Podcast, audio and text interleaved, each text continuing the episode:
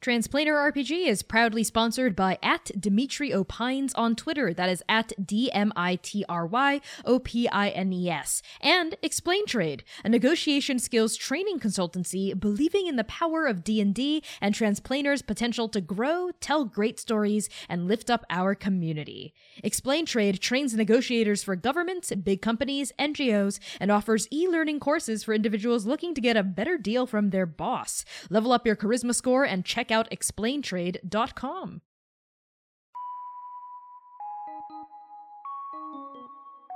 Hey there! Thank you for tuning in to Trans a Planar RPG. We are an all transgender, people of color led, 100% homebrew, Dungeons and Dragons 5th edition live streamed actual play campaign set in an original, non colonial, anti Orientalist world. I am your Game Master Connie, my pronouns are they, he, and she, and my cast is as follows. C. Thomas plays Oka Hien and Aasimar Bloodhunter. Max Guo plays Dewey Quirk and Aarakocra Artificer. Erica Flaidlin plays V. Scherzo, an elf sorcerer. Valiant Dorian plays Voska, a Yuan-ti bard. Hamna Shahid plays Jaron Cotter, a dragonborn rogue. Dare Hickman plays Gentle, a Triton monk. Quinn B. Rodriguez plays Sitlali, a changeling cleric. And Austin Knight plays Abiku Ishtar, a reborn Goliath ranger.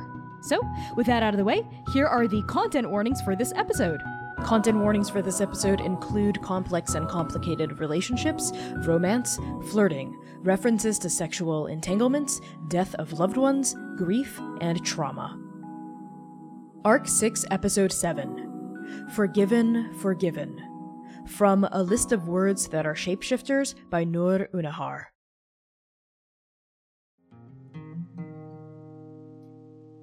It's high summer, and the silent grove is whispering. Long, slender fingers of bamboo tilt in the warm, sticky breeze.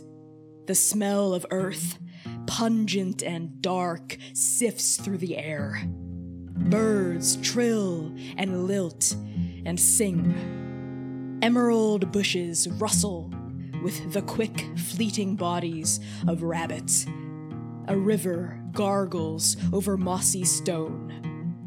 And a girl, seven years old, tripping over the long hem of her tiny robe, runs through the thicket laughing, her little face plump and red like a peach.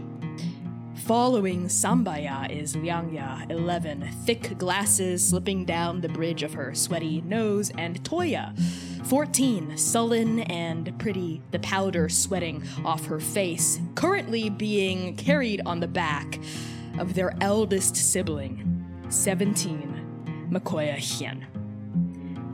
Oka, what does Makoya look like? Makoya Hien is slightly shorter than Oka is now. I think still growing into the angles of their shoulder and their jaw. Their hair is long, beautiful, braided in this single straight plait down their back. It nearly touches the ground as they walk, uh, pinched a little bit underneath of their sister's weight.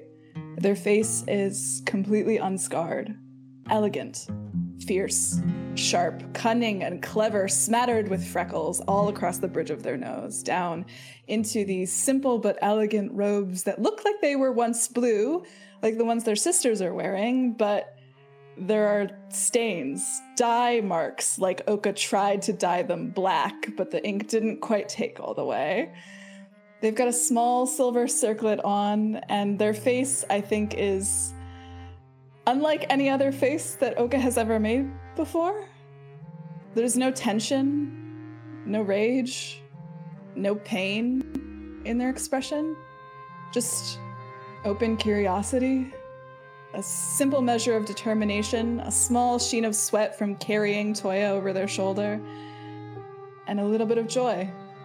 Because what's more fun than breaking the rules to make their sister happy? I think uh, Yaya is sort of like traipsing ahead. Uh, Liangya is like trying to catch up with her, but she's dexterous, very like quick and fast on her feet as a seven-year-old, and she's just going, "Magic, magic, magic, magic! I want to see some magic." Uh, uh, oh, Oka, Makoya, can we see some magic before we get home again? Please, please, please, please, please. Uh, yeah, yeah. Toya twisted her ankle. We need to get back so that Liangya can properly set it in the med ward. And besides, we saw the waterfall back there. It was beautiful. yeah, I guess the water was pretty or whatever, but you promised magic. And it was just water, it wasn't magical water. I tested it. Uh, How did you test it, darling? I drank it, and I didn't turn into a mermaid, so Oh. everyone knows magic water turns you into a mermaid. And Oka kind of nods, like takes a moment to wipe a sheen of sweat off their forehead. Well, maybe Toya and Liangya could help me find some mermaid water back at the palace? Ah, yes, yes, back at the palace. Yaya, my ankle really hurts, okay? I think I think it might be broken or something. And Liangya, this like big thick, like with the big thick glasses, just sort of mutters under her breath. It's hardly a sprain. You're fine. You could probably walk on it, Toya. What was that? Nothing no nothing? Don't worry, Liangya, I'm fine to carry Toya. Toya, stop being the baby of the family. Ah! You little And I think Toya sort of like kicks you almost like you're a horse to like, go get come on, get her. Alright, you wanna see some magic, Yaya? Well, I'm gonna turn into a monster! Ah! uh, and Oka kind of like uses Toya on their back and hunches down and over and kind of gallops forward, like hopping a little bit. Toya screams uh, as she almost like loses her balance a little bit and is flailing and going like, ah, "This is stop it! You're not. You're gonna get the ropes dirty." Oh god! Uh, and like it's all of you just like laughing as Yaya shrieks in glee and starts like peeling off, like running from the quote unquote monster that is their uh, eldest sibling. And watching this scene, Oka, you stand in the silent grove, gazing upon yourself seven years ago, one lifetime ago.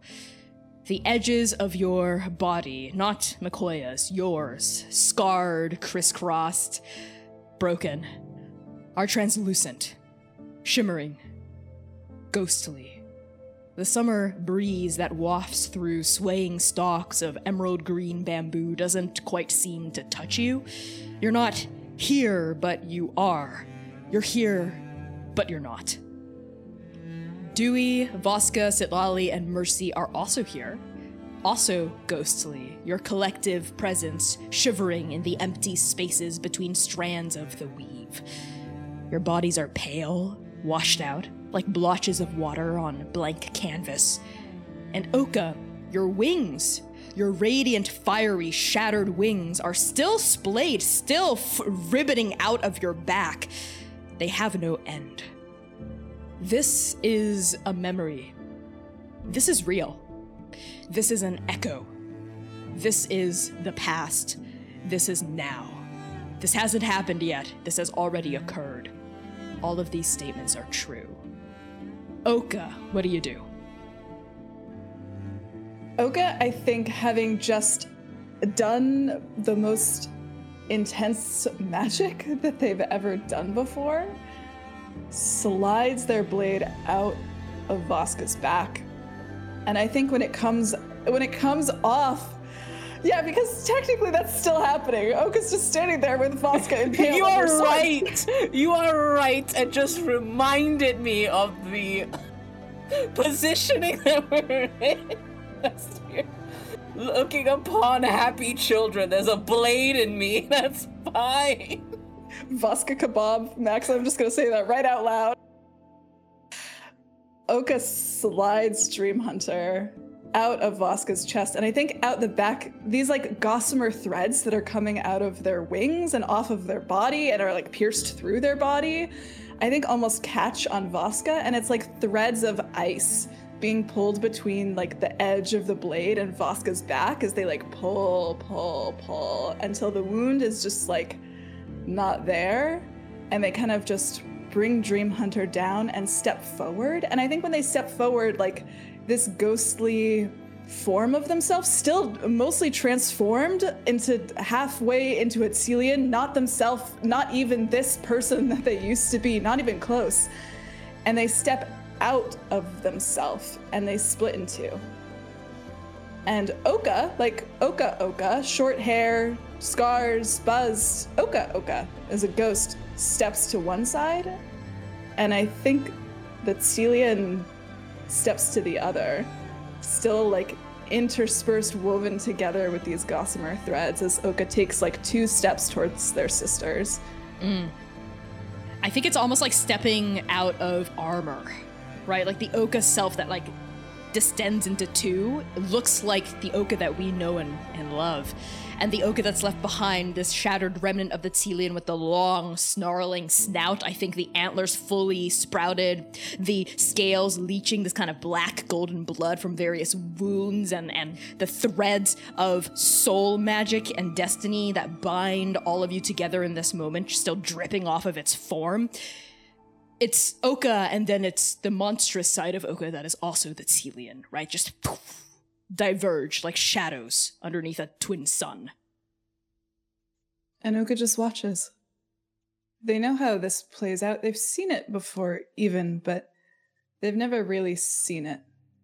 Not like this. If we are all positioned in the same way before we arrived here, I think as soon as Oka removes the blade and the ice coalesces around Voska's wound, she falters a little bit from the sheer fact that she was just stabbed. Kind of crouching upon her knees, Sitlali before her as she quickly checks to see what has happened with Sitlali before looking up at what Oka is watching. Because a lot has just transpired in the past few moments. I think Lali's breathing is shallow, but there. And as you look down, Voska, her eyes haven't opened yet, but you see, I think, I think that their clothing probably got fucked up enough from the all of that uh, that you can see, and like you're used to looking at the scars from Vinash, right? Like those angry red lines that trace her entire body. But as you look down, you see one of the lines in the like larger cluster over their heart kind of darkens and that darkness travels a little bit and then it's almost like you watch ink kind of pour off of it into a leaf and then another leaf and then kind of up closer to the throat an orange and yellow bud of a flower that has not opened yet. I think Mercy, who is frozen with her foot still in the air, about to kick Voska in the chest, like the magic unbinds her as Oka steps away from the group, and she like comes down really hard, staggers, and I think just falls using the momentum onto her knees. I think of. Even though she she falls really hard, uh, the breeze of it doesn't whip up any leaves uh, or dirt here. It's almost like your presence has no impact on the reality of what's happening around you. Uh, but Mercy isn't even looking at any of that. She is just frantic over Sitlali's body, her eye, her eye like wide and shocked and terrified as she sees those like old wounds and scars begin to change and turn into these floral patterns, and her hands are just sort of like shaking and trembling as she's like mulling over Sitlali's body. Uh, Sitlali, Sitlali, what is what's happening? What are are, are, are you back? Are, are you okay now? What, what? Hey, hey, hey! And Mercy is going to pat the side of your cheek desperately, Sitlali, and try to rouse you. And I think she feels it and opens their eyes and looks up at her. And like it is the most lost puppy dog look that Sitlali has ever given, even after like the the nothing plane, like it is the most fragile look. And I don't I don't think that they they haven't processed what has happened. They're still kind of in the what what huh hmm hello. Um, so I don't think words come, but she just like makes eye contact with Mercy and holds it desperately. and like this terror and this stress and this grief that was starting to completely take hold of Mercy and implode her just sort of like like sloughs off her body as just relief crashes and pummels through her and she Say Holly, hey, hey, hey, hey, hey, hey, you're okay. All right, you're okay. You're okay. You, uh, yeah, we, we don't have to talk about what happened, but you're, you're you're okay now.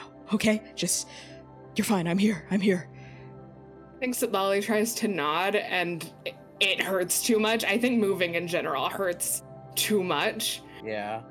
And um she just kind of bl- like blinks rapidly in an attempt to communicate, but um I don't know how much Mercy gets out of that. I No, think go I think Voska just like sees you moving and is like watching this patterning and she's just trying to determine what's going on with you. As as soon as the realization that you're fine and alive, Voska exhales this very quiet sigh of relief, but begins working on checking what's going on with you. And almost like s- soul-wise checkup and just going through your body. And if you attempt to move she goes please try not to move and she's still like kind of like working on it like pulling these tight fa- uh, threads of gold and orange and it's just like slowly just trying to repair you because you are extremely injured and there's no space right now to know what's going on here Dewey, what are you doing?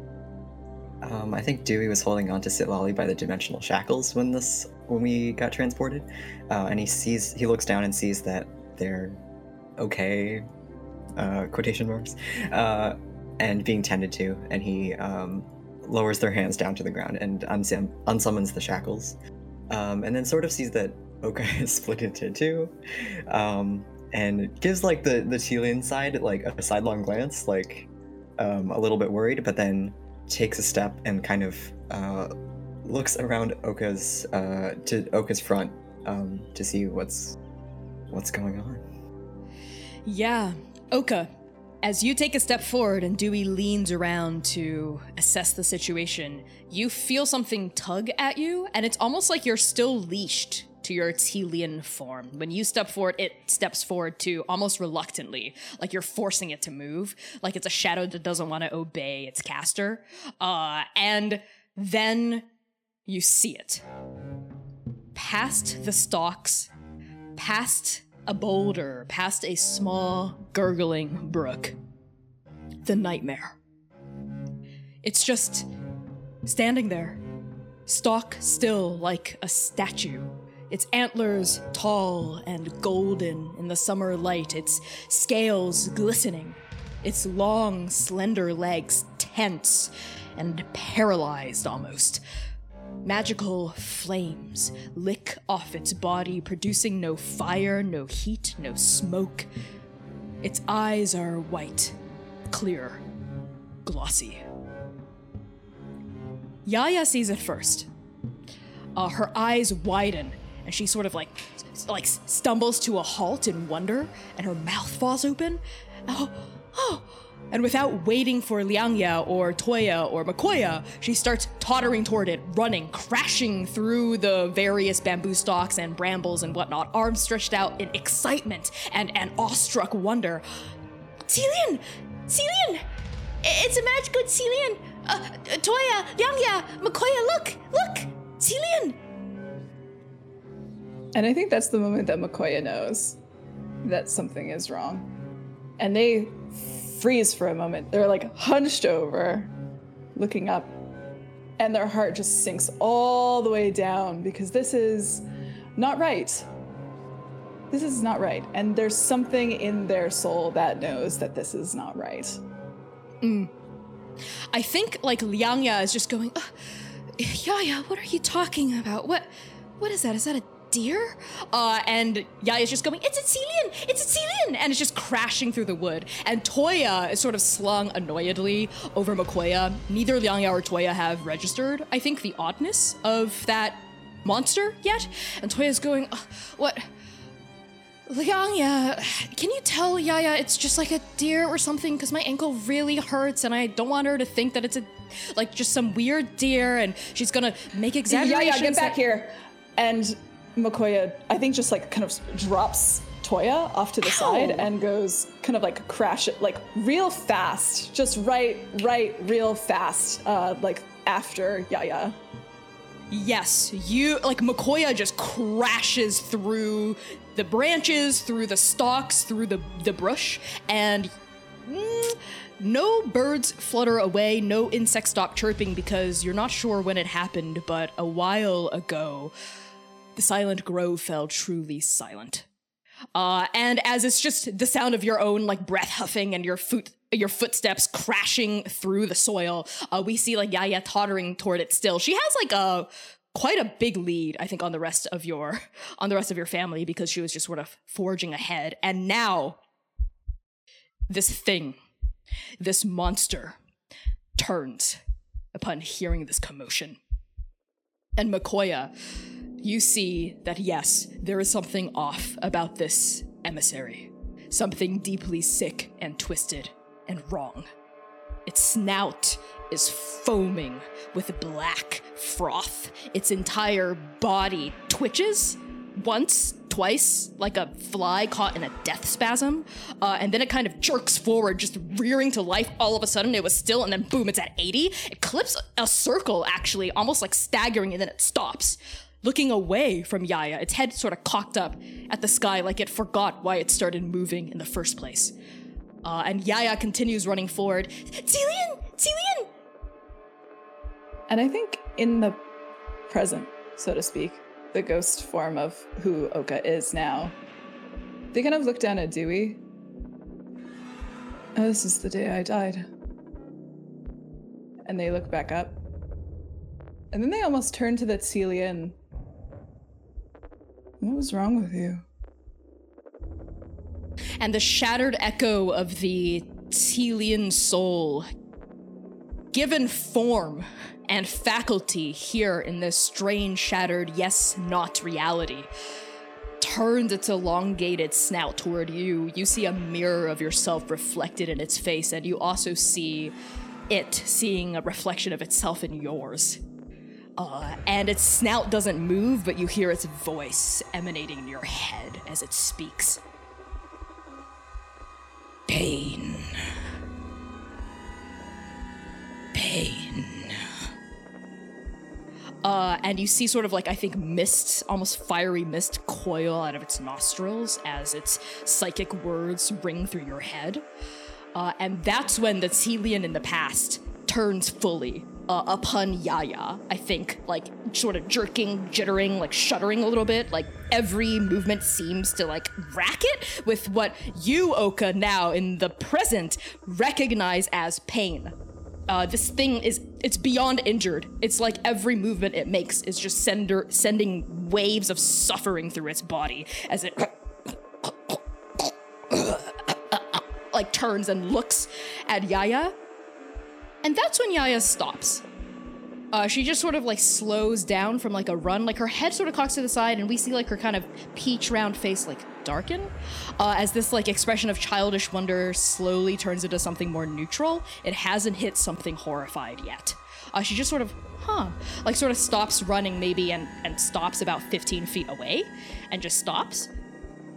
And that's when Oka tackles her.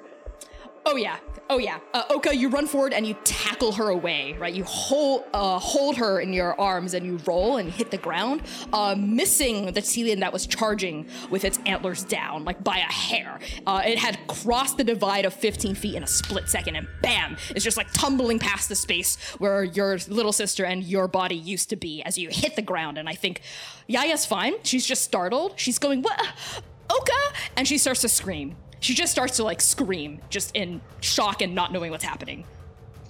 Toya, Liangya, take somebody and run now. And Oka has already drawn this like gorgeous uh, Dao blade that they had at Arc like out, and they're already brandishing it and like turning it using their entire body to cover Liangya and their sisters.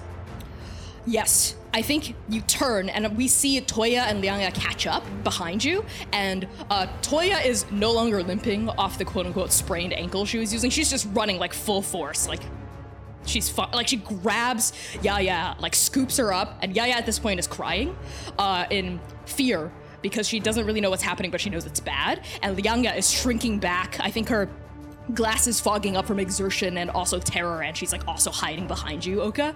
Uh, and Toya is like one step back, another step back, but she her courage hasn't broken yet. Uh, and she's saying, "Makoya, Makoya, come on, run, Go, go now. Go now!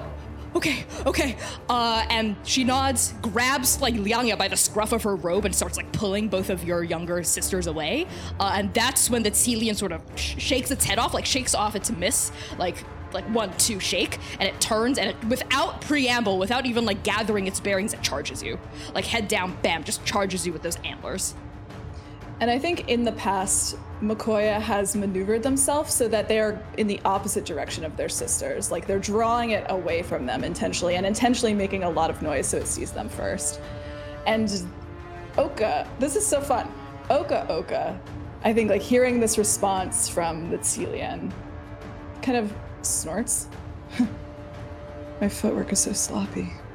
As they're like watching this all go down. Who did that to you? Why were you in so much pain? I just wanted the pain to end. I just wanted it to.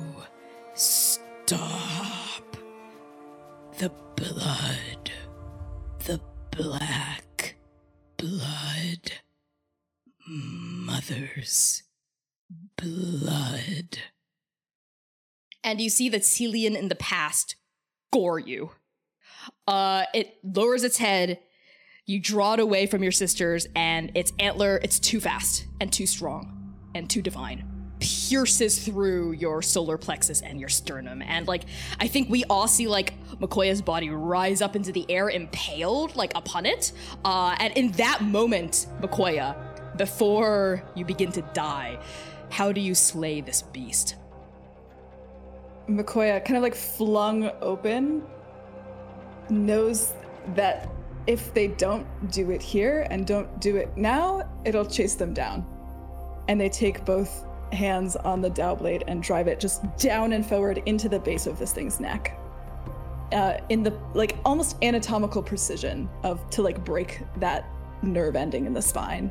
yeah, the brainstem. Yeah, okay, just bam, down, right? And there's, I think, a burst of golden blood just explodes from that point.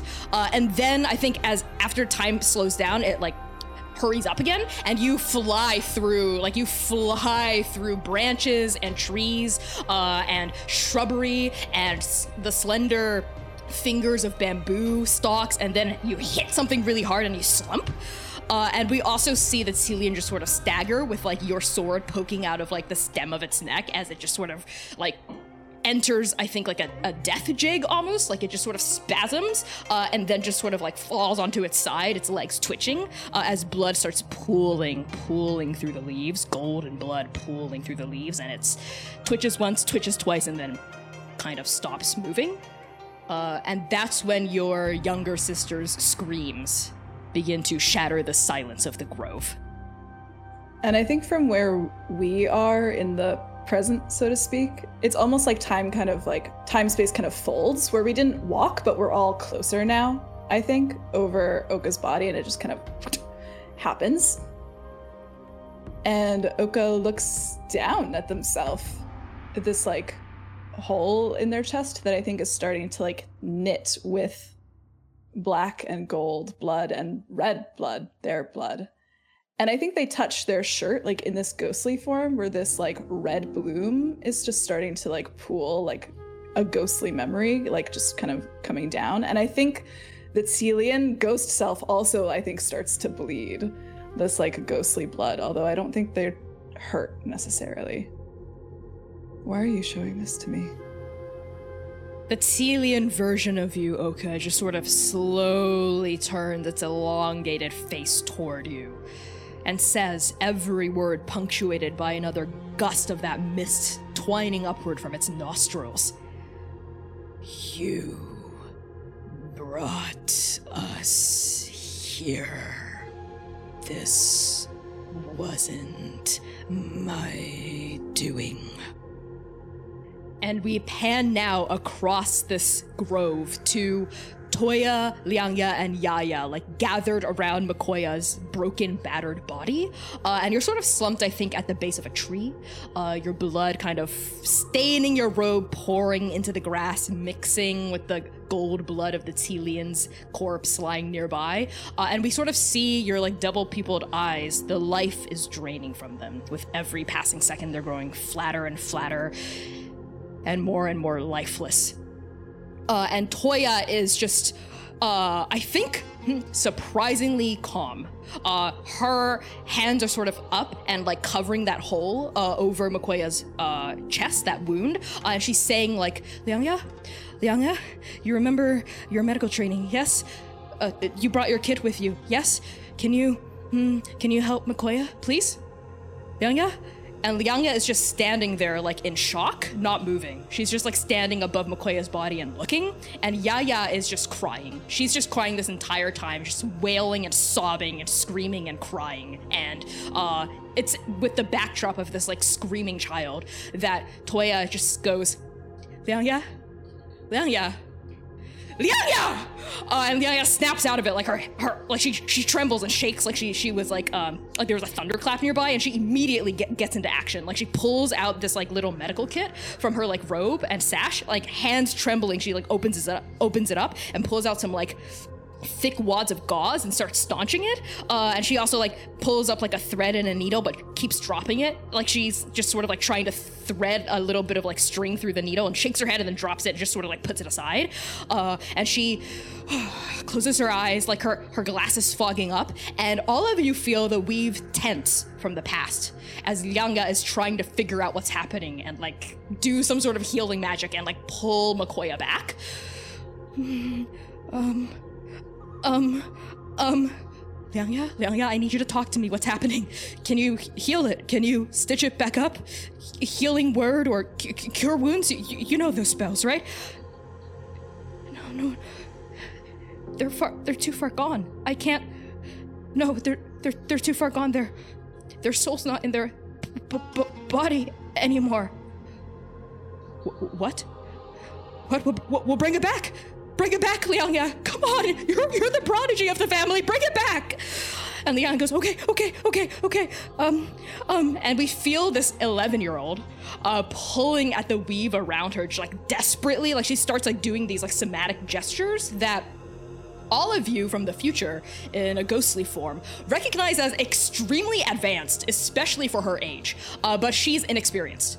You get the feeling she's only read about these gestures in a textbook and is trying to, but she has like perfect memory, so she's like doing it in a really stiff way that's not really like based on experience and having done it before. Uh, so she's trying desperately, and the weave is responding. But Voska and Sitlali, and also Dewey, because you're a paragon, definitely not Mercy though. Uh, the three of you and Oka from the future see Makoya's soul shimmer slowly like an aurora borealis right above Makoya's body. And Oka, tell me, what is the color of Makoya's soul? Makoya Hien's soul is blue. Blue, clear, like their eyes. Almost that double tone where if you shift it in the light back and forth, it changes hue. I love that. Yeah, we see this beautiful shimmering azure, like dark, rich blue, just appear above Makoya's chest, and we see Liangya trying to pull at it. You get the sense she can't see it. She's just, she's almost like a person blindfolded trying to put together a puzzle piece. Uh, and she's just sort of like reaching, grasping desperately. If she were perhaps more experienced, she might be able to see it, but she's not. Uh, so she's just going, I, th- I, I think, I think. And we see pieces of Makoya's soul sort of start to like get sucked back into the chest. Um, but a lot of it, maybe half of it, is starting to drift up and away. And even the pieces that Liangya's sucking back in also slip past her fingers and float back up. And Oka, as you keep watching and watching, waiting for the moment where Liangya uh, rescues you, it doesn't happen. Uh, you see the life continue to drain from your eyes. Liangya continue to like pull at it, but it's like trying to catch sand through a sieve. Uh, she gets some, but uh, then it leaves. She gets some, but then it leaves. Like she's not getting anything. And we also see the Telian soul start to rise off of its corpse too. A pure golden soul, like shafts of sunlight just radiating off of its body. Uh, and as, as both Makoya and the Telian soul rise into the ether toward the ethereal plane, eventually attempting to cross into the after, we see it begin to commingle a little bit uh, in the miasmic uh, magic ambience of the air around all of this. What do you all do? I think Sitlali, given the everything that has transpired, is like extremely in tune with the weave right now in a way that they never truly have been.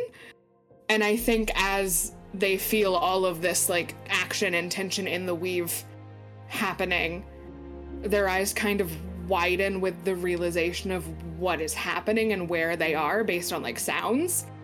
And as their eyes snap open, the bud that was blooming on in like a tattoo sort of form on her chest blooms into a marigold. And she can't she's in too much pain to like move and cast and do magic the way she was taught to do. And that somehow brings their thoughts to Dr. O. And Dr. O's magic and how it's primal and intuitive and they just kind of do it. And Sitlali knows that this is maybe their only shot. So, Connie, I'd like to do something a little unhinged. Okay. Uh, and I would like Sitlali using their extreme proximity to the after and the weave, their knowledge about Dr. Luso and theoretically how they do magic, and her own blood to lift their own soul out of their body and follow Makoya Hien to thereafter. Make a spellcasting ability check. It's a natural 19 plus 10, which is 29, plus my proficiency, which is 5. So 31, 32, 33, 34. That was literally the second highest number you could you could have gotten. Um Sitlali, your eyes open, the marigold blooms, and you just you do it. You forward your soul back toward the after, uh, back toward the direction that Voska had been trying to pull you away from. I think they're already in kind of like ghostly forms because of reality broken TM, but I think Sitlali's soul, I think they struggle and this her soul just kind of sits up outside of their body. And I think we watch Sitlali climb out of their own body and start to drag itself in the direction of Makoya. Bef- right before she sits up out of herself, she kind of, I think she spit, Sitlali spit, bleh, spits blood a bit. Mm, mm, mm, mm, mm, Voska, hold on and trust me, okay? And then they do it. They sit up out of their body and drag themselves after Makoya Hien. Voska, in response to this, initially, as she's hearing these children wail and scream and watching intuitively as the weave constricts and pulls and watching in live form before her what happens to Makoya Hien's soul. And having seen what happened to Oka's soul, feels the need to act. She's influenced the, the time before. Maybe she can do it again. It's almost a brief moment where she lets go of Sitlali's tether, thinking that they are stable enough to stand up and aid Oka, and hears Sitlali call her name.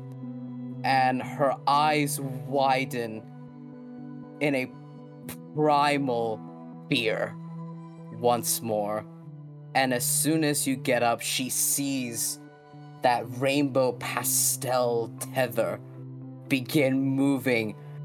And she, perhaps to Mercy and to everyone else, it is not as clear, but she grabs onto it like a lifeline and begins pulling with all of her might to keep it tethered within her hands. Her bloodied hands covered with blood and ice, and is holding desperately onto Sitlali's tether. Voska, make me a spellcasting ability check to see how well you can keep Sitlali grounded, or if she will be lost. Okay. That is a natural 17 plus 10. That's 27 plus 5. 32. Okay. You grab onto like the end of Sitlali's soul essentially, and you keep it tethered here so she doesn't literally like like l- become lost forever, eh, presumably. Uh, and Sitlali, you feel that tether, right? Like you, I think you start to feel yourself like drift away a bit, and then you feel Voska like grab onto you and hold you anchored, right? Like you trusted her to do. Uh, and you continue to crawl toward Makoya Hien's after. But before we get there, we're gonna swivel back toward Dewey. Dewey was uh, had his neck his neck craned around to look at Oka um, this whole time, and then he hears uh, Sitlali speak for the first time, and he looks back, and they are sitting up out of their body, and he goes scrambling for the shackles he just the dimensional shackles he just took off of them too soon, uh, and he's just like checking all of his pockets and looking uh, furiously reaching into the um, the God Shard, the forge, his Paragon weapon, um, looking for it, but he can't summon it again because you can only summon it once a day. Um, and he sees Voska holding onto this almost imperceptible tether for dear life, and he just sort of he just sort of drops um, the God Shard to the ground and and grabs onto Voska's waist, uh, as if to try and also help keep her grounded. I love that. Yes, Dewey. Um, I think on this image of you grabbing onto Voska's waist, we pan up to Oka and the Telian watching Liangya try and it appears to be like try and fail to bring even like a part of Oka's soul back into their body. And you see that she like she seems completely unaware that the Telian soul is soul is there as well. And you remember what Voska told you about how your soul was composed back during the potluck, right, with at Dr. Aluso's cottage, that it appeared that Liangya had grabbed onto various shattered pieces, just kind of like like haphazardly, of both your soul and the Telians, and just stuffed them into your body, and that's how you survived. But that doesn't seem to be the case here. Liangya just isn't grabbing onto anything at all. And with every passing second, you from the past are starting to look a little bit more mm, gone. And Oka, you glance down at your hands and you see that they've begun to fade. You notice that the echo of the Telian beside you is also starting to fade as well. Like from the antlers, like from their like feet and their own clawed hands, and they sort of look down and cock their head to the side. This is wrong. No, Liangya, you can do it. Come on. Come on, Liangya. It is not enough. And Oka does the math. And they watch, they see it, and they reach, they reach out with one hand, almost like placing it over Liangya's, and then the other one, and they just kind of furrow their brow, close their eyes, but they know it's it's not enough. Even them now, it's not enough, and they can feel something going on behind them. This tether. Voska's busy, Dewey's busy, Sitlali's busy. And they look at the Telian. I need your I need your help. The Telian extends a clawed hand that's starting to fade at the tips and places it over your own. Uh, and both of you place your ghostly hands down onto Liangya's, like grasping, reaching hands. And we cut to the material plane seven years in the past, where we don't see any of your ghostly forms at all. It's just Liangya desperately weaving through magic, and Toya going, Liangya, Liangya, please, please, please, Liangya, come on, please. What's going on? Talk to me. And Liangya is just like not responding. She's focusing. And then we see her pause and look at her hand. and narrow her eyes and frown, like in this like strange intuitive wonder. And then she allows herself to be guided by a force she doesn't she doesn't understand that feels familiar and unfamiliar at once, but she's just trusting it in this moment. And she's letting it hold. And she starts to see threads that she wasn't able to perceive before. Like she's just following a dance someone else has laid out for her. And now, in the ghostly realm, we see Oka and the Telian helping Liangya pull parts of Oka's soul and the Telians back into Oka's body. And with every shattered remnant of that soul being placed back into your form, you see the life start to flush back into your cheeks, back into Mo- skin and body, back into your blood. And I think the blood itself starts to knit, literally braids itself up onto their chest. Underneath, I think Toya's hands, which were like covering the the gauze, that was definitely not going to do anything. You know what I mean? But underneath, we start to see these these networks of like a star, this golden thread, literally getting stitched back into their body, coalescing down, down, down, like all the way up their neck. This like carving through their lips too like it just like it just goes all the way down and it like starts to suture itself up as Oka and the Telian start to like it's almost like a dance right and i think the more they do it the the, like the less they are two shadows and the more they start to just kind of like fold into each other like Oka's arm actually just reaches into the Telians and extends through it, and then it's their skin, it's their body. Still ghostly because we're not really where we're supposed to be, but I think at the end of this, there's no longer two of them. They just kind of melt back into each other. Mm. As you reunite with your monstrous side, with your darkness, with your nightmare, with the Telian that killed you, the Telian that made you, you hear its voice, I think, speak back toward you as it accepts you again and you accept it. Mother's blood. The corruption that ailed me, singed my soul, addled my nerves, came from artifice made within a laboratory, tethered here by a void empty oblivion. Uhanai. Oka has waited eight years to know exactly why this day happened. And I think it is with like one final pull and tug that they break themselves into reality and break themselves back into their own body, and the wound seals up, and Makoya Hien wakes up. I think on Makoya Hien, gasping awake against all odds, we cut into the after.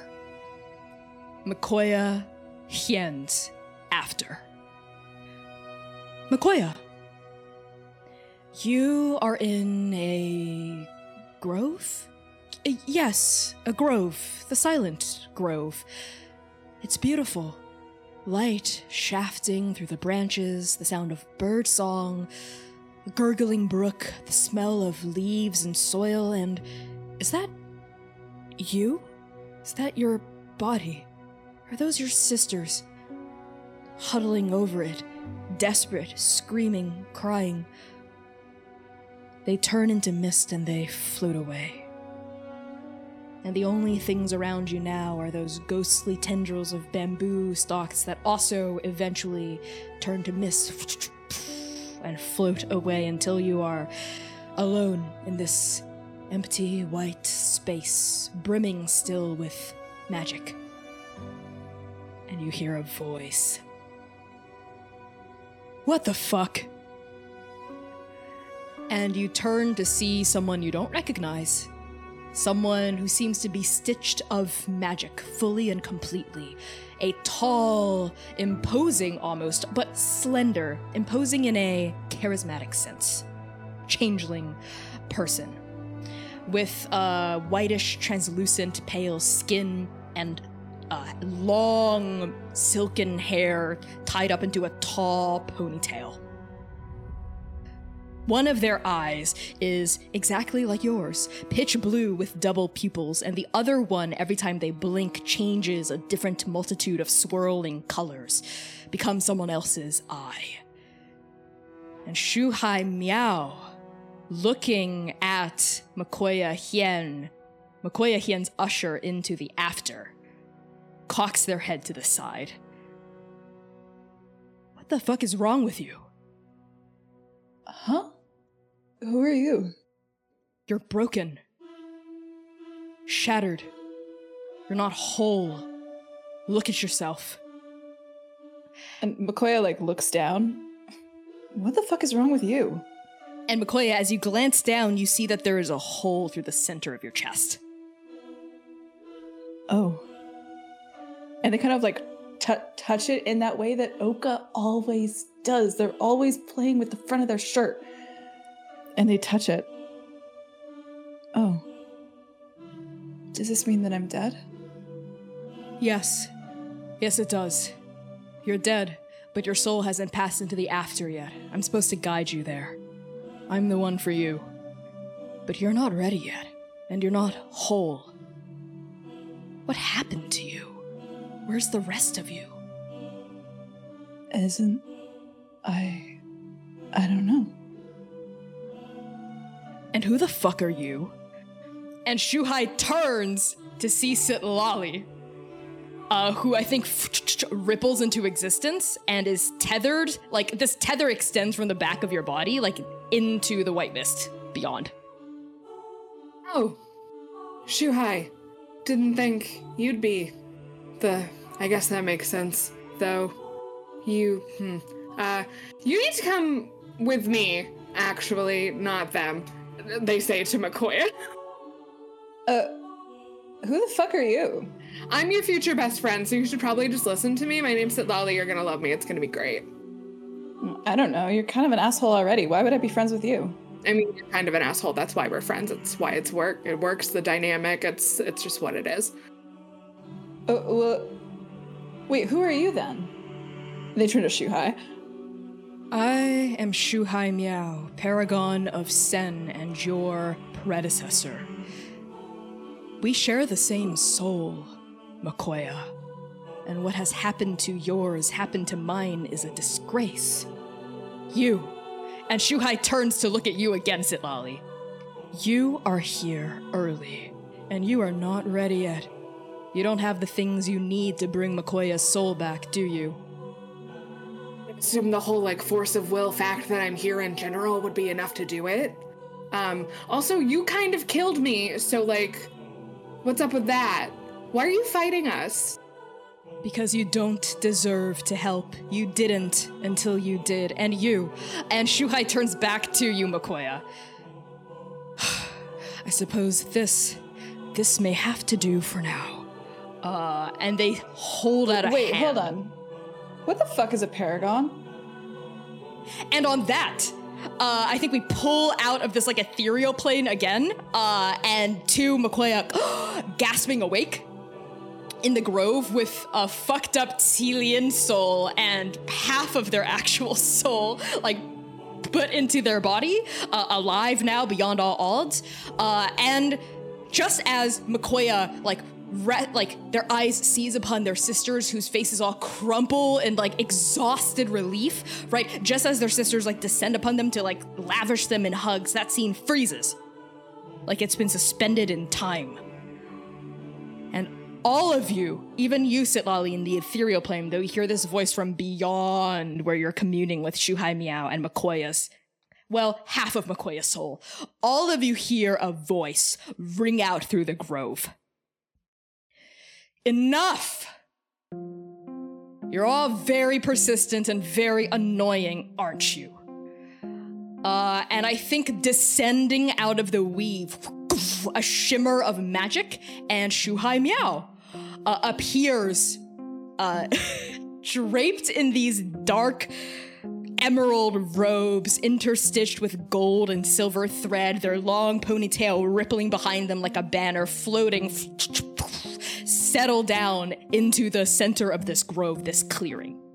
Uh, and you, Oka, you've just like I think remorphed uh, in with your Telian self. You see Shuhai De land like right in front of you.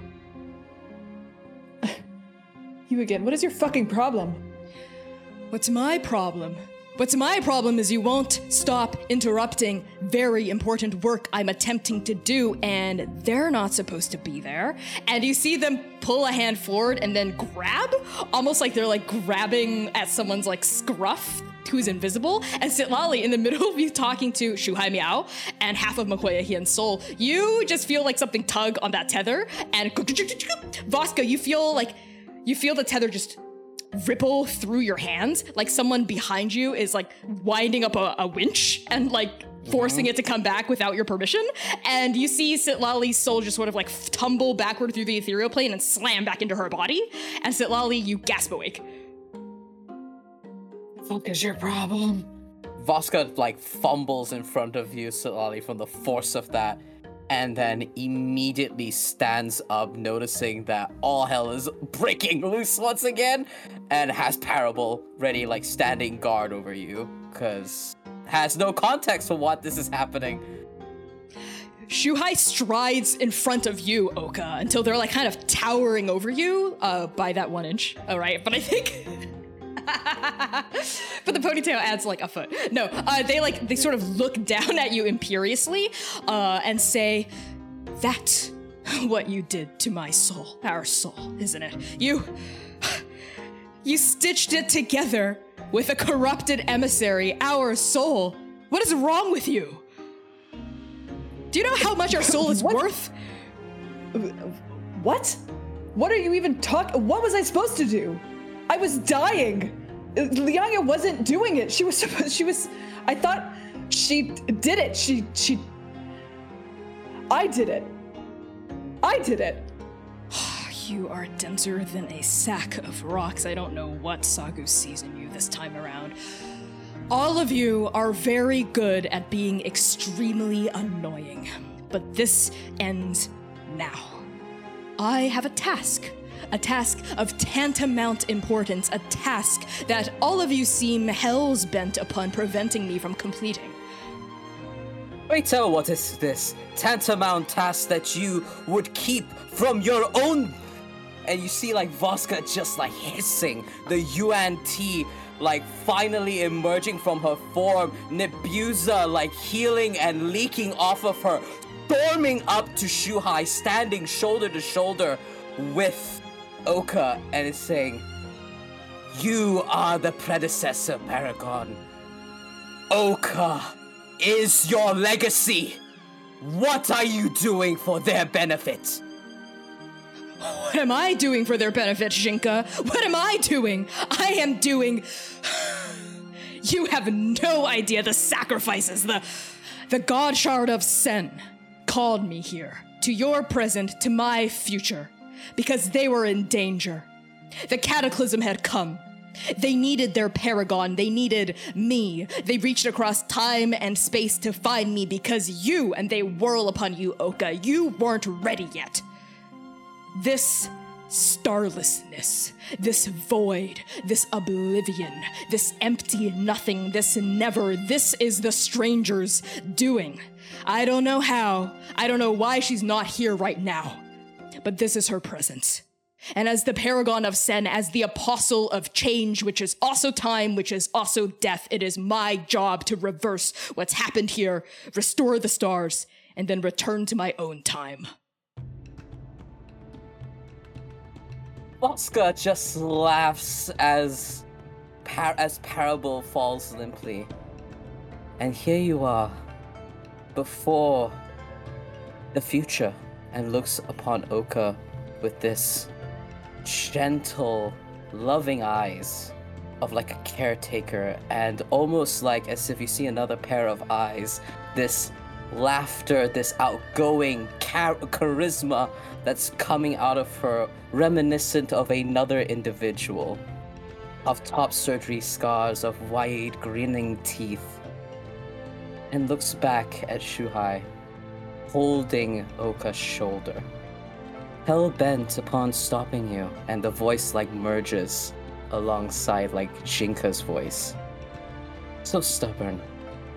If you can't break the river's flow, why not flow with it? Shinka, you are not the paragon of change, of time. I can't expect you to believe, to remember. I left the others, I left you, I left my friends in dire straits to heed the God Shard's cry for help. I have no choice. I had no choice. This is my duty. This is my responsibility. You all call me cynical, I call myself pragmatic. I must help Sen here, and I must return to help my companions in my time too before it is too late, before she becomes too strong. I am fighting her in two realities, and I cannot entrust the safety of the realms to a half grown paragon. And they gesture to Oka. I may have not been fucking ready before, but I'm ready now. You're the only thing standing in my way now. So you want to prove your worth? Not just you, all of you, hmm? You want to prove you can help and not just get in my way? Fine. I'll give you a deal. Make it to the pagoda before the stars go out next time, and we'll talk more then. Getting on my last fucking no- And then an ox cart trundles up the main road, massive wheels churning through frozen mud, hits a hole filled with water, splash! A cascade of muddy filth splashes onto the hem of a tiefling woman's beautiful winter coat. She gasps, stalks off. A dancer twirls on stage wearing a white fox mask, doing an intricate, graceful rotation. You see a group of teens off to the side snickering. They uncork a bottle, splash oily liquid, stage, slip, fall, smack onto the wood, and the audience starts laughing. A fight breaks out on the threshold of an inn, four partygoers shoving and pushing and shouting until it escalates, shouting in Jukan, and punches start getting thrown, and we find all of you yet again at the entrance to Kinongbo on loop number three. The first thing that any of you do is Mercy turns around and punches Voska in the face for Cool. uh, for 21 points of bludgeoning damage. As her like knuckles just crack, I think, against your cheekbone, like just as you're settling in and taking everything in, it just cracks against your face without saying anything. And then she whirls not on you, but on Sitlali. What the fuck was that? What? Which part? Unbeknownst to them, there's a second bud forming next to the first one. The, the, that, the tattoos, the flowers on your body, and the the dying. You di- you died, and that was Voska's fault. But then you came back, and that was also Voska. But then you you died again. You left again. But then before you left again, you said you said Voska. So what the? What are you? What? What the fuck is happening? Hmm. Die the second time. What? So did your soul just leave your body? Yes. What is that if not dying? I mean, I don't think my pulse stopped, but it's kind of hard to tell. Now, did I get killed by a fucking Tarrasque? yes, you did. And Voska's like adjusting her jaw. That's. How was that Voska's fault exactly? Because she was trying to reposition you. She was trying to put you in danger. You put her in danger. I did. I failed to remove her from the danger. You're right. But Don't you dare now- try to make excuse. What? You're right. Well, yeah. Yeah, the fuck I'm right. Of course I'm fucking right. You. We're not. Sitlali and I, we're just. We're people, okay? Something that the three of you obviously don't fucking understand. If we die here and it doesn't reset, that's it. We're done. Sitlali, you can't keep. This is too dangerous. You can't flinging your soul out of your body into the after and and for what what if you didn't come back Mercy So- and I are on the same page here. That was very dangerous what you did. I did not know I could hold on to you. Maybe so, but um and I think they turn to Oka and try to make eye contact. I think Oka is kind of because when the loop restarts, they're staring up at the stars, and I think they're still kind of doing that and crying because they're like looking up at the sky and looking for like like they're trying to search for clues in the sky. I can't cross over to the after because of what Adam did to me. And I think their hand just kind of goes to the place where he bit them, like absently. So I am technically the only person who can do that because they're paragons and I'm not. So I don't know. I feel like Shuhai said I didn't have, and Sitlali is immediately like into red string conspiracy board mode, right? Like the it's so much easier to leave the emotion behind. So she just kind of launches in, not looking at anybody, but she and like as they're doing this, the the second bud blooms into another marigold. And Shuhai said I didn't have all of the supplies, so clearly I need to bring something next time that I do that. Um, so the next time I'm in the after, because now I know where Makoya Hien's Whoa, whoa, whoa, after is. there- so There's not gonna be a fucking next time, Sitlali. There's not gonna be. You're not. I'm not gonna let you throw yourself into danger, into the literal fucking jaws of death, knowingly again. I can't lose you again, Sitlali. I, Mercy. Did We you all say Makoya Hien's after? yes. And I think Oka finally kind of looks down at Sitlali. You went to my after? Well, the door of it, yeah. Why? To try and grab the rest of you. Obviously, that's been a a point of concern about the state of your soul. Um, that Doctor O and I had been discussing that it occurs to me in this moment we um didn't have a chance to. So you agree with Shuhai?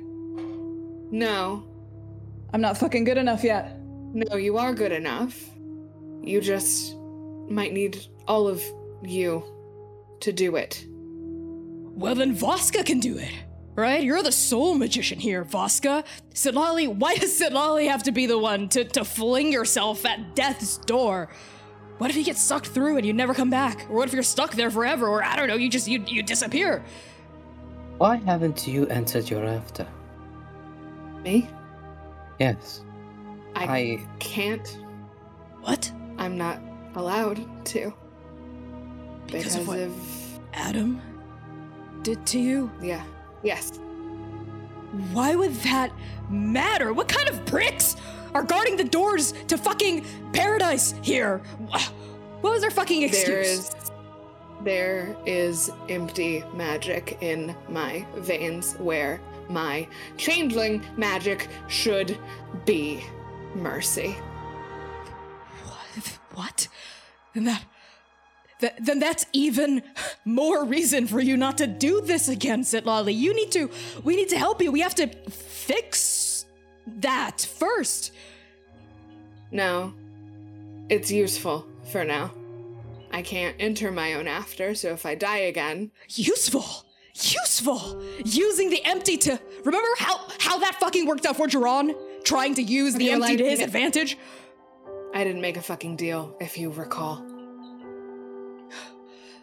No, but it's still. If there's empty magic in you, Sitlali, and that's preventing you from going to the after, it just seems risky for you to try to go to the after over and over and over again. Yes. Quite. But I'm not sending you. And I'm not sending any of them. Trust your second, Mercy. Sitlali, you promised. You promised me you wouldn't leave me again. Admittedly, the second time was not exactly anyone's fault. Dying isn't exactly pleasant, especially not like that.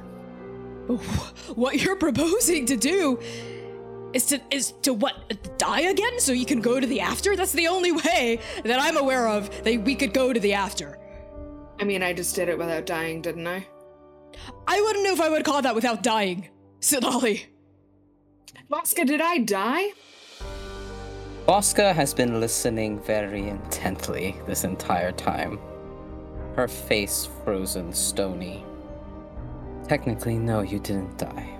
You willed your soul out. So I'll just do that again, I suppose. Or I'll fucking die. I will not. You see, every time as as the time we're talking about this, Voska keeps looking at the pagoda, looks back on all this, and looks back at the pagoda. Technically, you didn't die. It would have been another set of processes for me to, and she like bites her lower lip. Keep you here. Sitlali, you are filled with boundless potential. You are. It would be irresponsible of me to not reiterate the dangers that you're about to step into. But if you found thereafter, and she looks at Oka, and she's she's like pinches the bridge of her nose. what is your plan? Plan. Uh, I hope we it have- not quite literally having someone kill you. That's too unstable. You understand, yes? I mean, having a fucking Tarrasque kill me is too unstable, but maybe in a controlled environment. No, no, Mm. no. You see, Voska absolutely, also shakes her head. absolutely not. And and willing yourself out of your body doesn't exactly sound safe or replicable either. It would be replicable if I was still holding the tether. And it would be replicable if I was the one who killed you. Shut your mouth, Oka. Sh- shut it. Mercy. Come on. C- come on, come on, what? You expect me? You expect me to just stand idly by with my fucking dick in my hand while my one of my closest friends kills my partner? The for what? For no, no, I'm not gonna be a part of this. I refuse. I'm not gonna be a fucking part of this. Mercy, I just brought myself back to life. Okay? I just watched myself die, and I just had to bring myself back to life with a fucking monster stitched into my soul. Can you give me an inch here so that we can save Andake, please? Just because you're destined to die to save Endake doesn't mean you can use everyone else's lives like fucking playing cards. They're not. This and like Mercy makes like a gesture at like your group in general. All of you except you, Dewey, for some fucking reason I don't know how. You all are unhinged, and I am not going to be a part of this. And Mercy turns and storms off up the main road. Babe, no. See Voska like shake her head. Give her a second to cool off. Dewey And- watches Mercy go, Mhm. and and then turns back to Sitlali and goes. And then what? What's your plan after that? We get the soul back here, and then we put it back in Oka. Uh, resident necromancer, nobody has ever taken a soul back from the after. It's never happened. And Leaf told me that no one has ever been denied entry because of. And they gesture to their face again. We're in kind of unprecedented territory here, necromancer to necromancer. You'd need an unprecedented vessel to bring it back. You wouldn't just be able to hold my hand and Voska staring at Dewey this entire time. Yep, Oka's eyes flick right over to Dewey. And Sitlali slow turns to Dewey. Dewey's eyes flick between the three of them and like, what? Wh- Why are you all looking? What? And then Oka's eyes slide down Dewey's body to the god jar. No. Does that thing still work? Okay, you weren't there for the whole thing, but like I had like character growth. D- And I like Dewey, stopped being a Dewey. And Oka starts like advancing a little bit. Dewey like You slides the jar to the back of on his belt so it's behind him. You, You- made the jar for me. You made it to house my soul when it got punched out of my body. Dewey, it's it's it's perfect. Untested. And I'm not testing it on your soul. Sorry, Dewey, but we're not in the URL anymore. We don't have any room for test runs. If we want to talk about unethical ideas, um, technically we're full of test subjects, and they just kind of gesture at Kinongbo. No. I mean, they'll come back. Sitlali. Voska you hate your half head. brother. Uh, Maybe yeah, it but uh, and Oka actually gets this expression on their face that is kind of unfamiliar. Like usually they're kind of gung ho for a little bit of violence and a little bit of fucked up shit, but they get this expression that's like a memory flitting past their eyes. Uh huh. Do you remember what I did to you, Sitlali, when I got my soul punched out? It's not pleasant. I think it would destroy them completely, forever. I don't think any amount of magic could bring someone back from that. That's fair. Okay. Instead of thinking in the realms of testing, I hate to be the one to remind us we need to meet Shuhai at the top of that pagoda before this loop ends. Oh shit, you're right. We don't If- have time for test runs.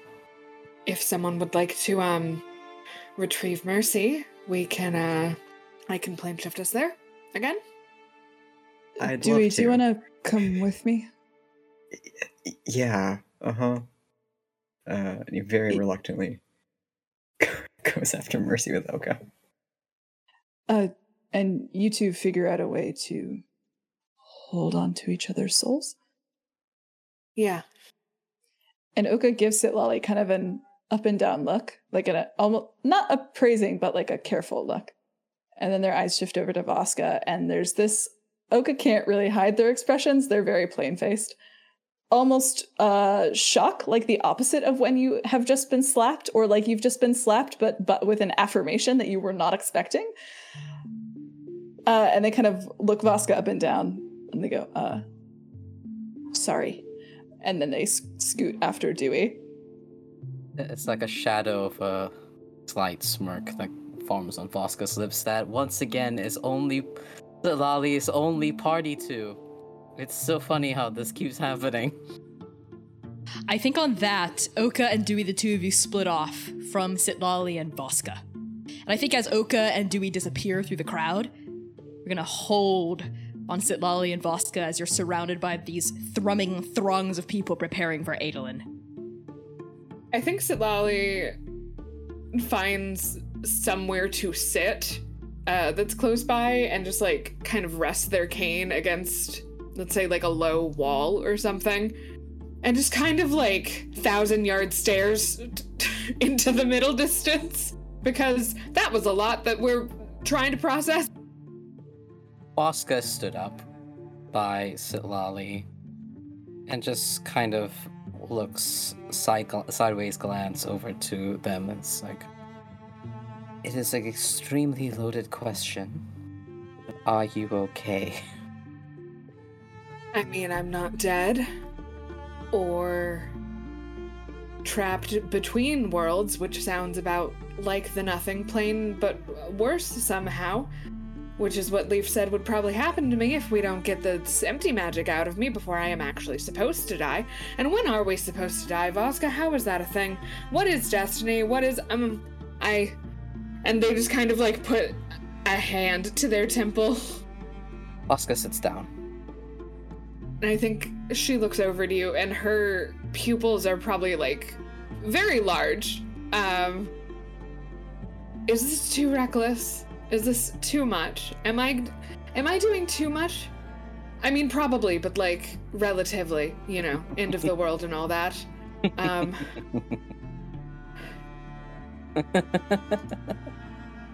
you want my honest opinion? yes, regrettably. You are doing an awful lot. But after knowing you for what feels like forever with these loops, that seems just like you, if that makes sense. I suppose it does. I do understand where Mercy is coming from. Yeah, I I don't And She's and she kind of like fixes herself, positioning before your gaze. No one should see their love cut down like that. was it bad? Yes, How bad? horrifying. And Sitlali just kind of stares off in the direction that Mercy walked. Mercy's not trying to be difficult. I understand her feelings. I don't want to be doing this to her, but I think I have to. I know. And you're doing it for for Oka, aren't you? For Ndake, yes. Obviously. That's what we're all doing here, right? Voska, Sitlali, you can tell. Voska is questioning in her mind whether to say this or not. There's this look of calculation. I did not save you for Andake Why did you? because when someone is lost, it is not just them who is lost. It sends out a ripple across ponds and rivers of time. Mercy would be hurt. Oka would be hurt. Dewey would be hurt. I would be hurt. You are, as I've said, an individual of boundless potential. You matter. And the ripples and effects that you will have upon this world and everyone in it. Boundless. I mean, I'm no paragon, but like, yeah, I kind of matter, I guess. You do. You may not be a paragon, but you are going to save one. I fucking hope so. Voska looks out into the distance. I know so. And I think on that, we cut to a royal party. Oka and Dewey, the two of you, have followed Mercy's trail uh, up the hill of Kinongbo, up past the abandoned, shuttered residential buildings, as well as shops left to close in anticipation of Adolin. Uh, and you fall. It's not difficult to track Mercy. She sort of leaves a trail of destruction in her wake. You just have to follow people who've been shoved to the ground, uh, food stalls that have had uh, meat skewers stolen and taken from. You know, like big, like great sword cleaving areas of when she literally just cleaved through a small stage uh, and like threw a puppeteer to the ground and whatnot. Not hard to follow Mercy. Uh, she radiates passive destruction, I think. So I think we find the two of you under like a beautiful like archway strung with these like crimson paper lanterns and all these nobility of Jukai just milling about this garden, beautiful koi fish swimming in translucent ponds, right? The sound of music ringing out from elevated stages and the two of you are framed under this entryway. I think if it's okay, Oka will have started talking to Dewey kind of on the way up to the garden party.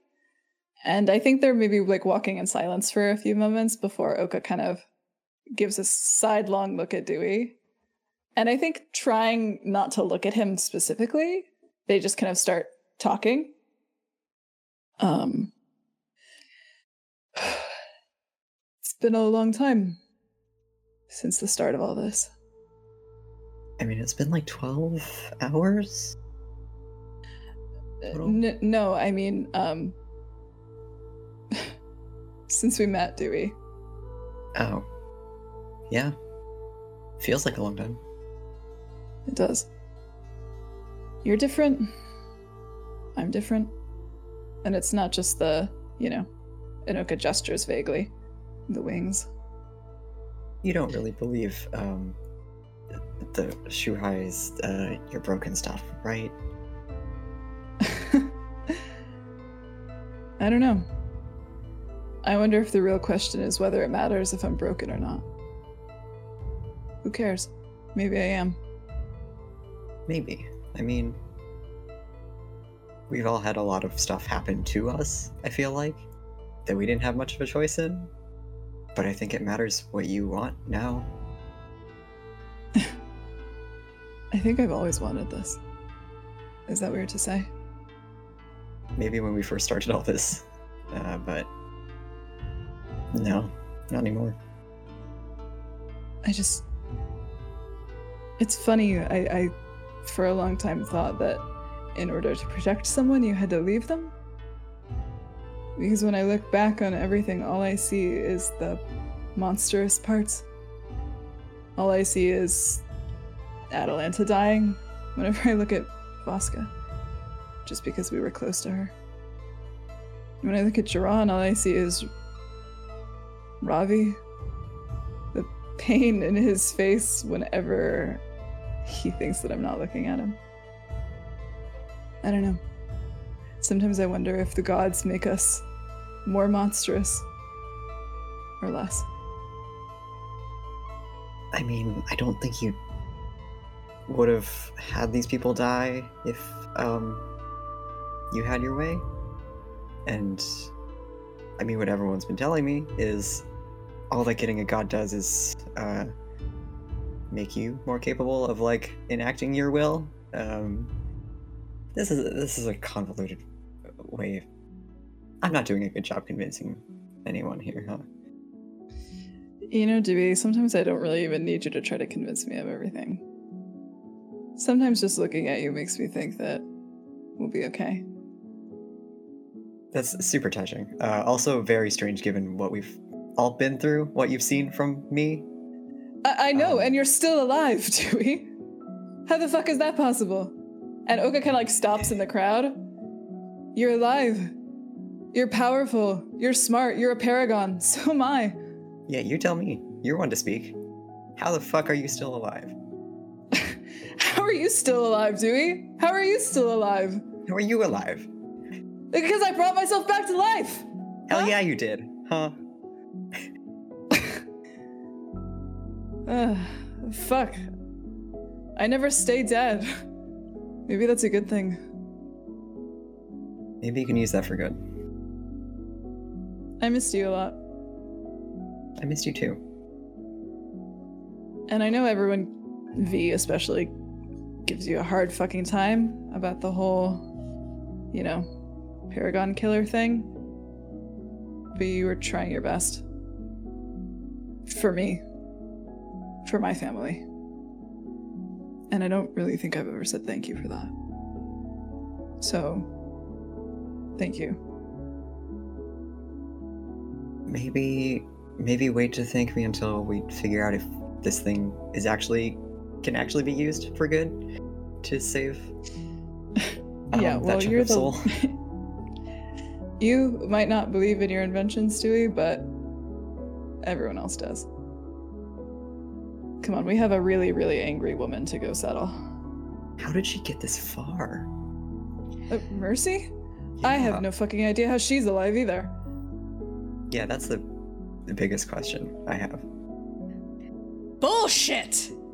All of you hear Mercy's voice ring across uh, the garden of this party. She wasn't talking to you, but her voice carries. Uh, and she's sort of sitting around a card table, like an outdoor card table under like a cute little, like, I think, wooden archway with like lots of like planted vegetables nearby. And she like slams down a mahjong tile and like points at someone, I think like a Jukan noble. I call bullshit. And this Jukan noble, who's like a beautiful, I think, like lizard folk with these like gills open on their their like their emerald neck, goes, "Uh, "Ma'am, this is mahjong. I don't know what game you're playing, but we that's that's not really a rule here. Well, I think you're lying. You can't exactly lie, uh, in mahjong. Hmm. Alright, this is whatever. This game is boring. And she gets up and like moves away. Oh, well, we can't just. And they like start cursing in Jukan under their breath as like everyone grumbles and is forced to like reshuffle because a player just randomly leaves. And you see Mercy like cutting a very intimidating and fast, surprisingly fast form across the party. Okay. Okay. And I think Oka also strides into the party like they're supposed to be there. Is my horrible stepbrother here too, Connie? Absolutely. Your stepbrother is exactly where you found him the first loop. Uh, he is sitting, I think, at a little two player sort of shogi table, uh, facing off against Zephyr. He does not seem to have noticed you or Doobie yet. I think Oka tries to cut a beeline through the party toward Mercy. And just like as soon as they're up on her, they just kind of like grab part of her shirt and start dragging her toward the shogi table. Hey, who the Wanna play a fucker? game? Oka, let me go. Oka! I said let me go. I'm not in I- the mood. do you want to? Do you want to play a game or not? Like a real one? Okay, fine, but just a game. It's just a game. Fine. And she like lets herself be be pulled. Uh, and I think Oka just kind of sits themselves right next to their brother, like at the shogi table, uh, and like gestures for Mercy to sit on the other side. And I was like, Dewey, pull up a chair, will you? No, that's the guy that is obsessed with me. I don't want anything. Well, well, well, well. And Oka well. makes a face. If it isn't, if it isn't you, Oka, back again. What I tell you about this little quest of yours being futile. Don't think I didn't see the Tarrasque last time. That was a nice addition. How's your heroism going? Going fine, thank you for asking. Will you reshuffle, please? Prince Moore. Uh, Zephyr cuts in, right? This uh, peregrine falcon like Aarakocra, raising their, you know, eyebrows, but taking this all in stride, like very graciously. To whom do we owe the pleasure? And like addresses the rest of you. Prince Makoya Hien. Pleasure. Makoya Hien, now that is a familiar name. Ah, the exile. Ah, the exile. Shuffle the cards. Uh, Zephyr looks back at Prince Simul, who just like gestures like a hand, waves it kind of dismissively, and as you wish. And Zephyr starts like I think shuffling like the shogi tiles like back across and start starting to deal them like on one side of the board to the other side of the board. Uh, cause it's like it's basically like Japanese chess, so there's like one side and the other side. Uh, Mercy sits down. Uh, he smiles at Mercy, sort of like his eyes glancing over her huge scars, like her eye patch. Like she does not look like Jukan nobility by any stretch of the imagination. Like people are starting to stare. And you must be perhaps a retainer or a mercenary or a sellsword attached to the gracious princes. My name's Mercy, leader of the Hounds of Mercy, kid. Careful how you address me. I'm uh actually I'm a uh hmm, I'm also a uh I'm also a prince. Isn't that right, Prince Hien? I am Lady Mercy. The Hounds of Mercy are of course a they are of course a clan of Kirtal, and I am a uh, I am a lord. I'm a lord of that clan. Yes. Mhm. That's me. Mm-hmm. Lord of bullshit. Mercy. Shut it! Uh, and she stomps on your foot under the table. Oh, I wasn't aware that leaders of clans in Kirtal called themselves lords. I thought that was just in Jukai. I believe they call themselves Agons, but I'm not Kyrian. Perhaps I'm mistaken. And you are? Turns to you, Dewey. Dewey is standing 10 feet away from the table trying to shuffle himself behind a stone lantern. Make a dex save. The high? 23. okay, you know what? I'll roll I am the it. shape and size of the lantern. I'll roll for it. I'll roll for it. Hold on. Okay, you can have it.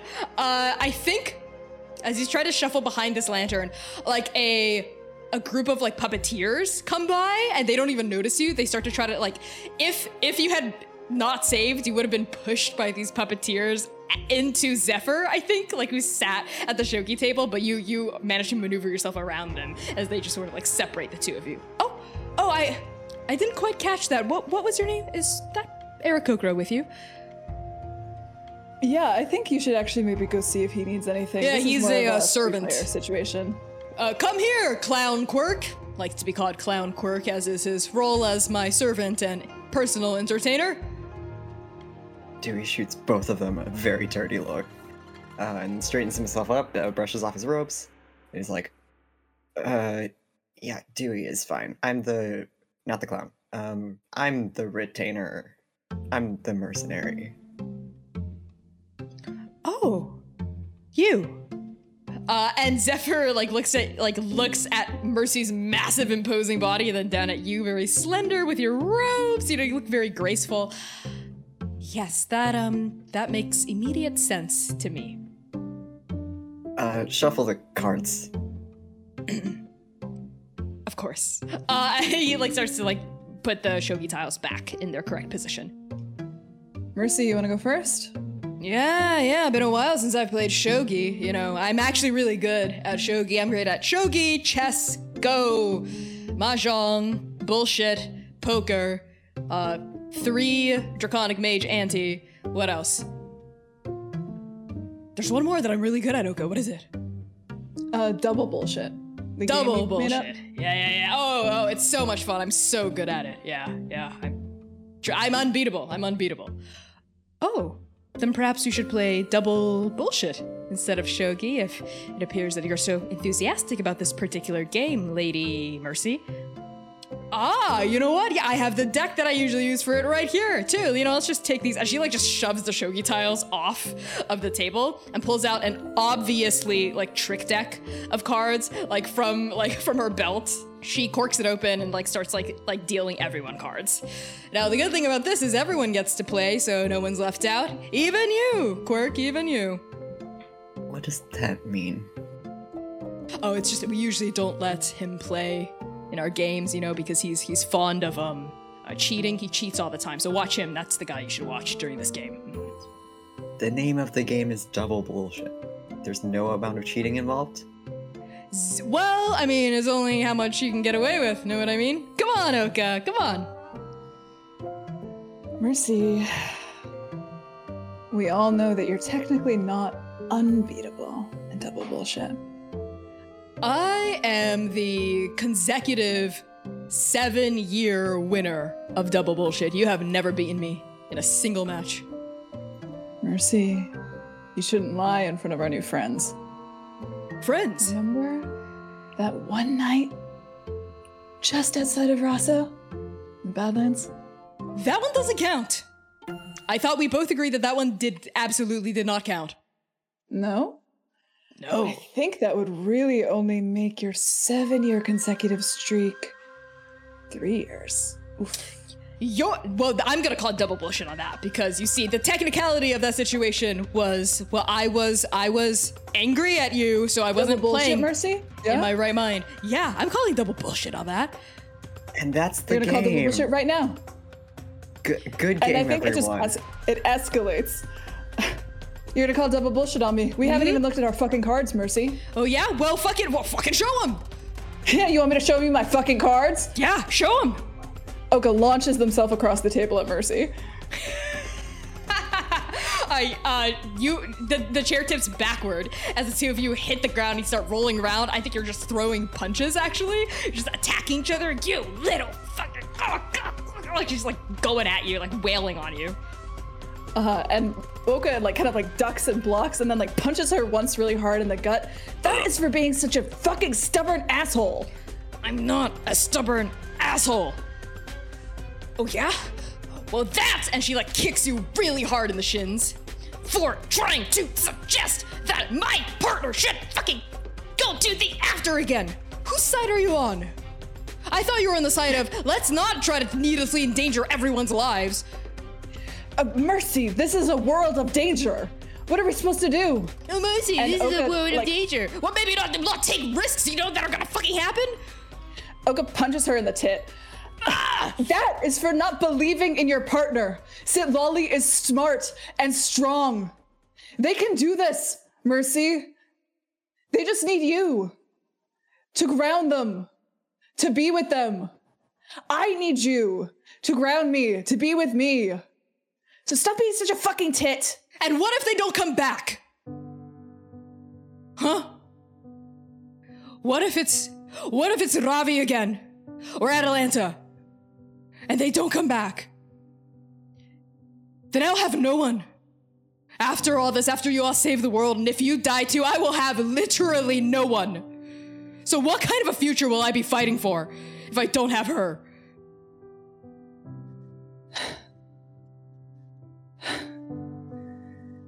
And Oka kind of like breathes, kind of like swings one more at her, but it just kind of like bounces off. And they just kind of like lean forward and bury their head in her chest and like hug her kind of like low around the waist. I'm, I'm not.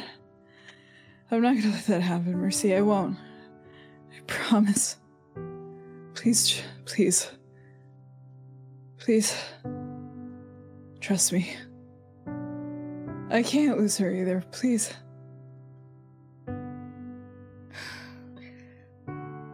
Fine. But if Voska says anything along the lines of I told you so, or if she just gives me like a smug look, you are going to stand idly by while I stab her really hard.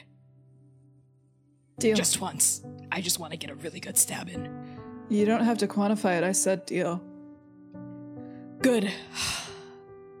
Alright, fuck. Alright, let's regroup. Prince Moore, it was great to see your shitty little face again. Huh. So you haven't given up then? What? Okay, you're gonna go charge up there, try to save the world again? Yeah. Yeah, I am. And I'll keep trying. As long as it fucking takes. Why? I have no fucking idea. But I think I have to. Because I want to. that doesn't make any sense.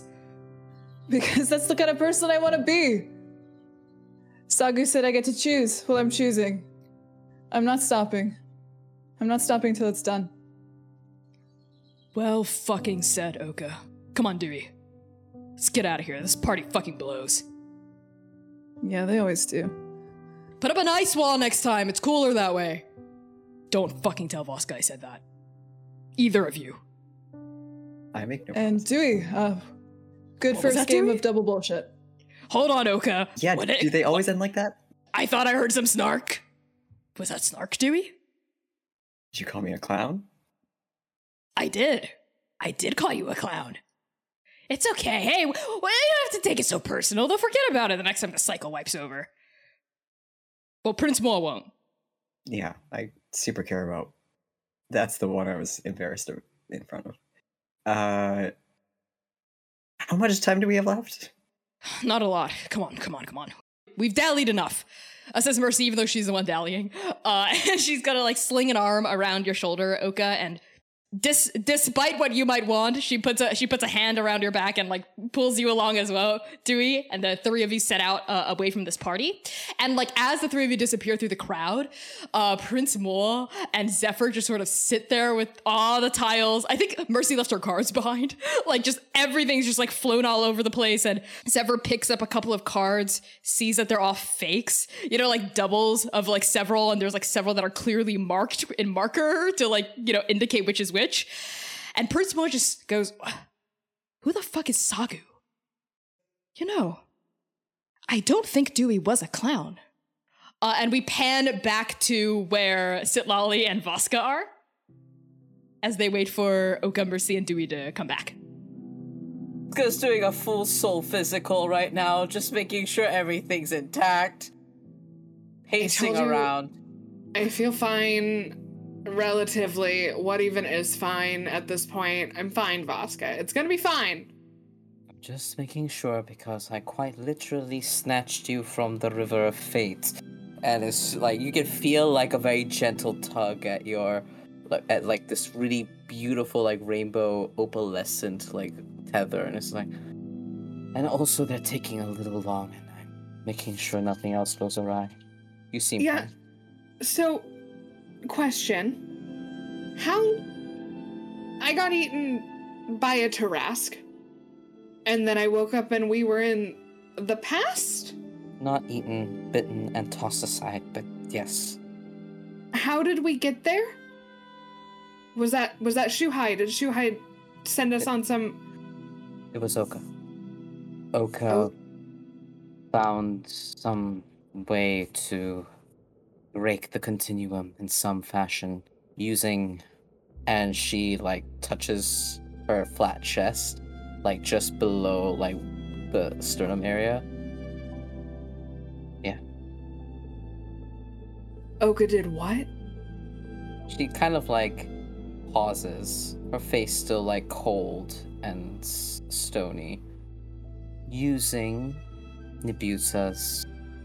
I don't quite understand it myself. It's not magic that I'm familiar with, but using my connection with Nibusa somehow as a tether or connection to break the continuum, as far as I understand from that situation.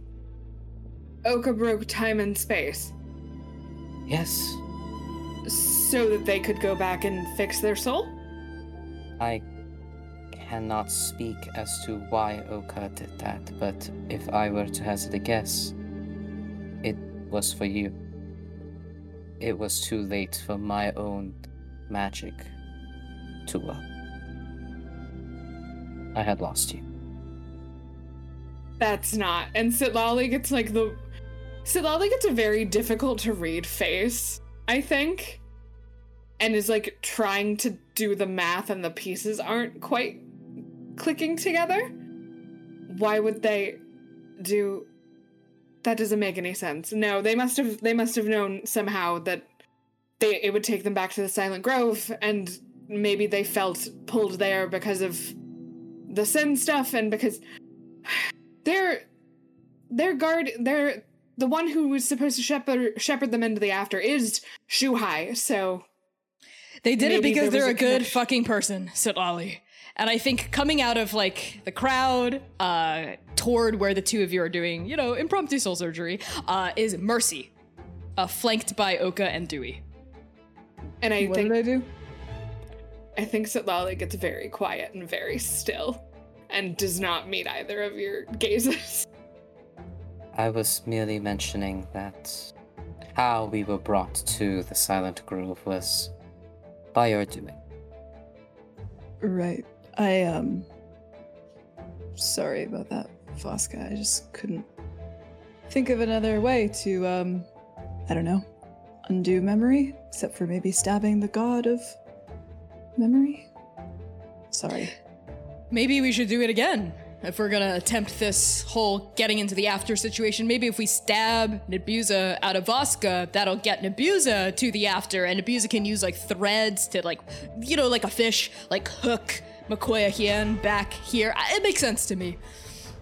I think the jar um we decided on the jar while you were gone, Mercy. Okay, fine, whatever. I was just, I might as well, you know, I was gonna pitch it as an idea. Fine, fine, fine.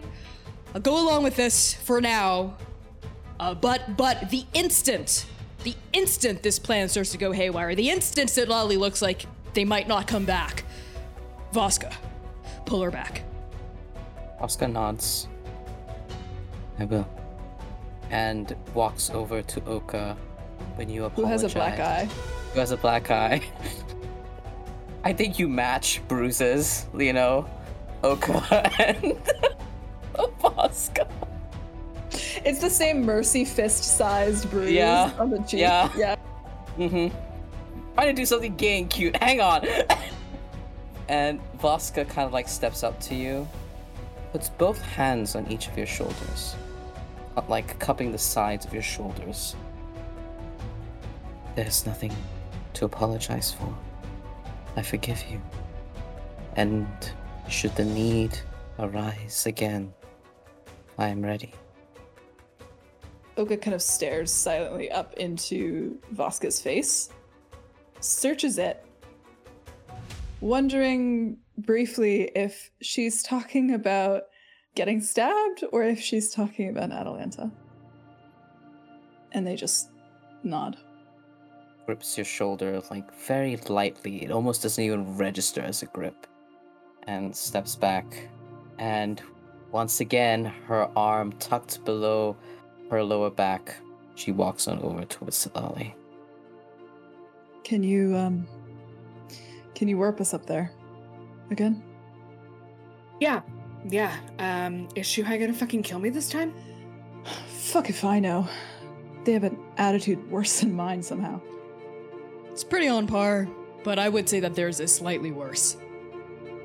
Yeah, I mean, I can see the the resemblance, I guess. Ah, okay, it's minimal. You're you're hotter, so you don't have to worry about that. That is true. What? And Oka like flushes a little. Uh, th- this Don't worry, Sa- your Sagu is still your Sagu. They're not gonna fall. for Shut Shuhai up, while- Mercy. Shut Aren't the they? fuck up. Where, where, where is this um, Doctor Hitsakutin Oluso? Why are you saying it like you don't know who they are? It's Doctor O. I wasn't gonna call them the pet name. That felt weird. It's not a pet name. it's a that's a pet name. It's it's a nickname. It's a casual nickname. Casual. Why are we doing this right now? Well, your uh, doctor in the high tower, locked away, guarded by the evil Tarrasque, uh, away to Oka. So, Mercy, you want to play another round? you want another black eye? We are on Let's just- a timer. Fine. All right, so Lolly, are you feeling up to it? Yeah. Um. Mercy, are we good? We're we're good. We're good. I want I want to talk with you, but not. This is priorities, other priorities. But we're we're good. Okay, I trust you. I believe in you. Okay. Um. Yeah, we'll talk. Yeah, and they just kind of start drawing out the sigil that they need to cast plane shift. They are trying to target more specifically the top where Shuhai is, so that we're not 300 feet away again, because this has happened twice now, and they've seen, and they're, they no Tarrasques, please, please, just pl- please, please let enter. Okay, give me a d20 roll plus three, because this is your third loop. May I cast guidance to help Sitlali? yeah, sure, sure, sure, sure.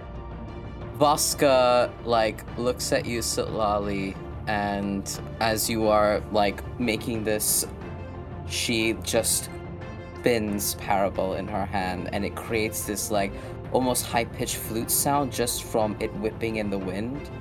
And I cast guidance on you. That's an additional D4 to whatever the check this is. This is a Connie check. Get an extra D4 for your Connie check. Cool. So I rolled a natural 20 and a 4. And it was plus 3. So plus 20, 27.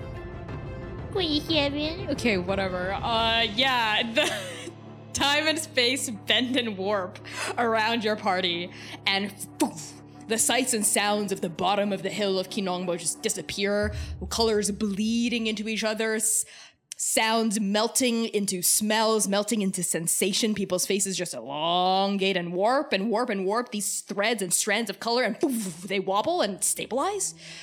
And you're at the top of the pagoda.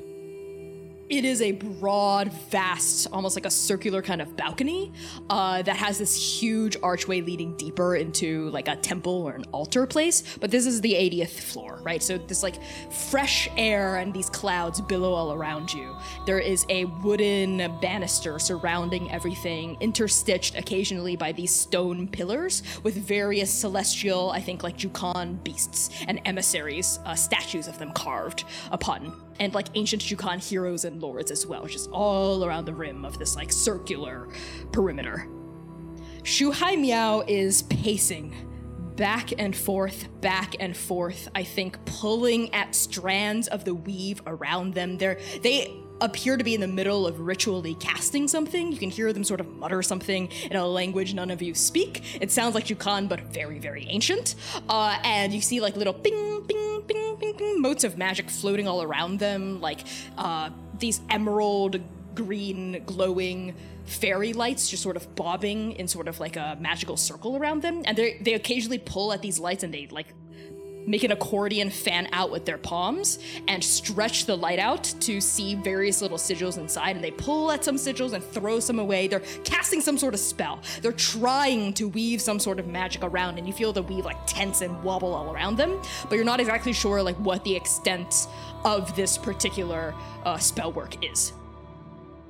And Dr. Aluso is sitting at a tea table uh, that has been put out here. Uh, they're just sort of kneeling on like a little like cushion, and they're drinking tea, and they're watching Shuhai work. And as soon as all of you appear, they set the tea down and look startled. Oh, uh, and Shuhai also pauses. They're back to your group. They throw a look over their shoulder.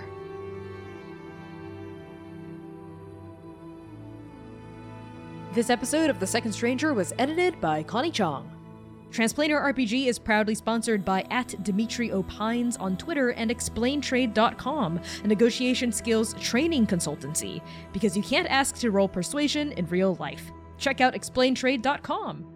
Please consider giving us a five star rating on Apple Podcasts. This helps so much with getting new listeners to find us.